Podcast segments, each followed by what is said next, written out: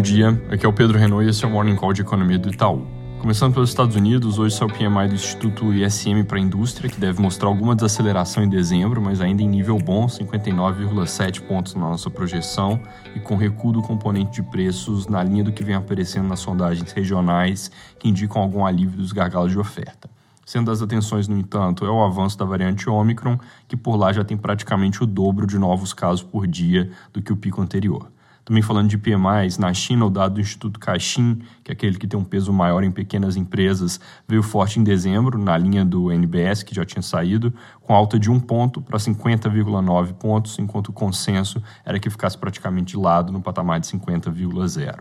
Na Europa, dados econômicos da Alemanha trouxeram surpresas positivas, com desemprego que caiu de 5,3% para 5,2% em dezembro, enquanto a expectativa era de que ficasse de lado por causa da onda de inverno, e também com vendas no varejo no mesmo país em novembro, que tiveram alta de 0,6%, isso praticamente o oposto do consenso de mercado. Casos por Omicron também estão explodindo na região, Mesma história, mais que o dobro do pico anterior em vários dos países, mas aqui é importante destacar o que vai ficando cada vez mais claro, que é que em todos esses países as curvas de hospitalizações e óbitos não estão acompanhando casos. Elas estão sim apontando para cima, Infelizmente, é natural que elas continuem a subir, porque, mesmo com probabilidade menor de complicação, a quantidade gigantesca de casos empurra para cima as outras estatísticas, mas o ponto é que a relação entre se ter um caso e ter um caso grave parece ser muito menos intensa com essa nova variante, e isso é boa notícia.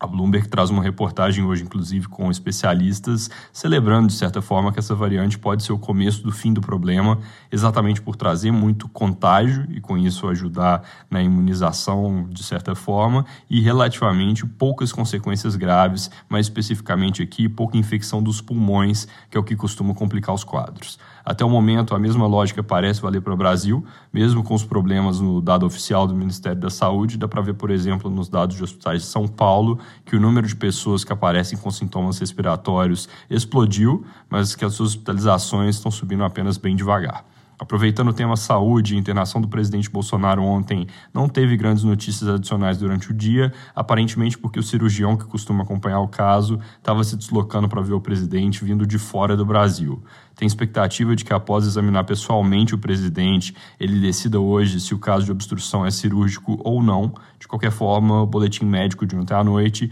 reportava que o quadro clínico do presidente já apresentou alguma melhora após passagem de uma sonda. Mudando de assunto, depois dos servidores da Receita Federal, que entregaram mais de mil cargos comissionados recentemente, agora são os do Banco Central, que pressionam por reajuste salarial e ameaçam fazer o mesmo com os 500 cargos comissionados na instituição. Isso vem junto daquele ponto de reajuste prometido apenas para algumas categorias e da pressão que vai surgindo para fazer algo mais amplo. Segundo a CNN, a elite do funcionalismo prepara uma paralisação para o dia 18 de janeiro para colocar mais pressão no governo. Para terminar falando de dados, ontem gerou bastante manchete o fechamento da balança comercial de 2021, teve superávit recorde de 61 bilhões de dólares, isso impulsionado, obviamente, por preços mais altos de commodities, pelos efeitos da depreciação do câmbio, que batem com certo atraso, principalmente nas exportações, e pela recuperação global. Nossa expectativa para 2022 é que esse número praticamente se repita ajudado principalmente por preços ainda altos das commodities agrícolas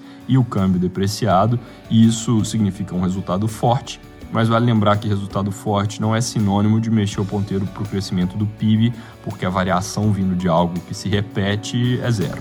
É isso por hoje, bom dia.